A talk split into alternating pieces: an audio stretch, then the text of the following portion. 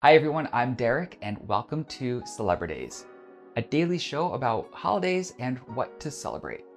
If you enjoy, please like this video and hit that subscribe button. Florence Nightingale was the founder of modern nursing. Her impact on nursing is why many of the holidays for May 12, 2020 are on her birthday. International Awareness Day is an awareness day for awareness days. Meta. More specifically though, it's for chronic immunological and neurological diseases. Fibromyalgia is included in this day, but has its own awareness day as well. Fibromyalgia can cause pain all over the body, fatigue, and many other issues.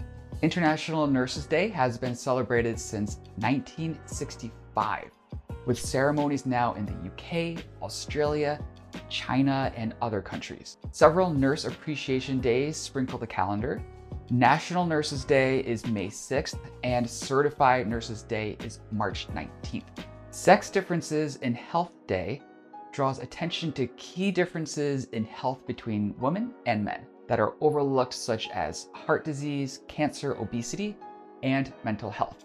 Lag B'Omer Day, I'm not sure if I'm saying that correctly, marks when the deepest secrets of Kabbalah were revealed in the form of the Zohar, a landmark text of Jewish mysticism.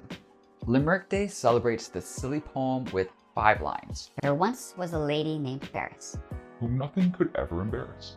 Till the bath salts one day, in the tub where she lay, turned out to be plaster of Paris. Nutty Fudge Day, get your mind out of the gutter, celebrates fudge, and that's it. On Odometer Day, consider what went into this everyday invention. The first odometers were made in ancient Rome and Imperial China then made for wagons in the 1600s and eventually for cars in the 1900s. Today, mechanical odometers have been phased out for digital ones.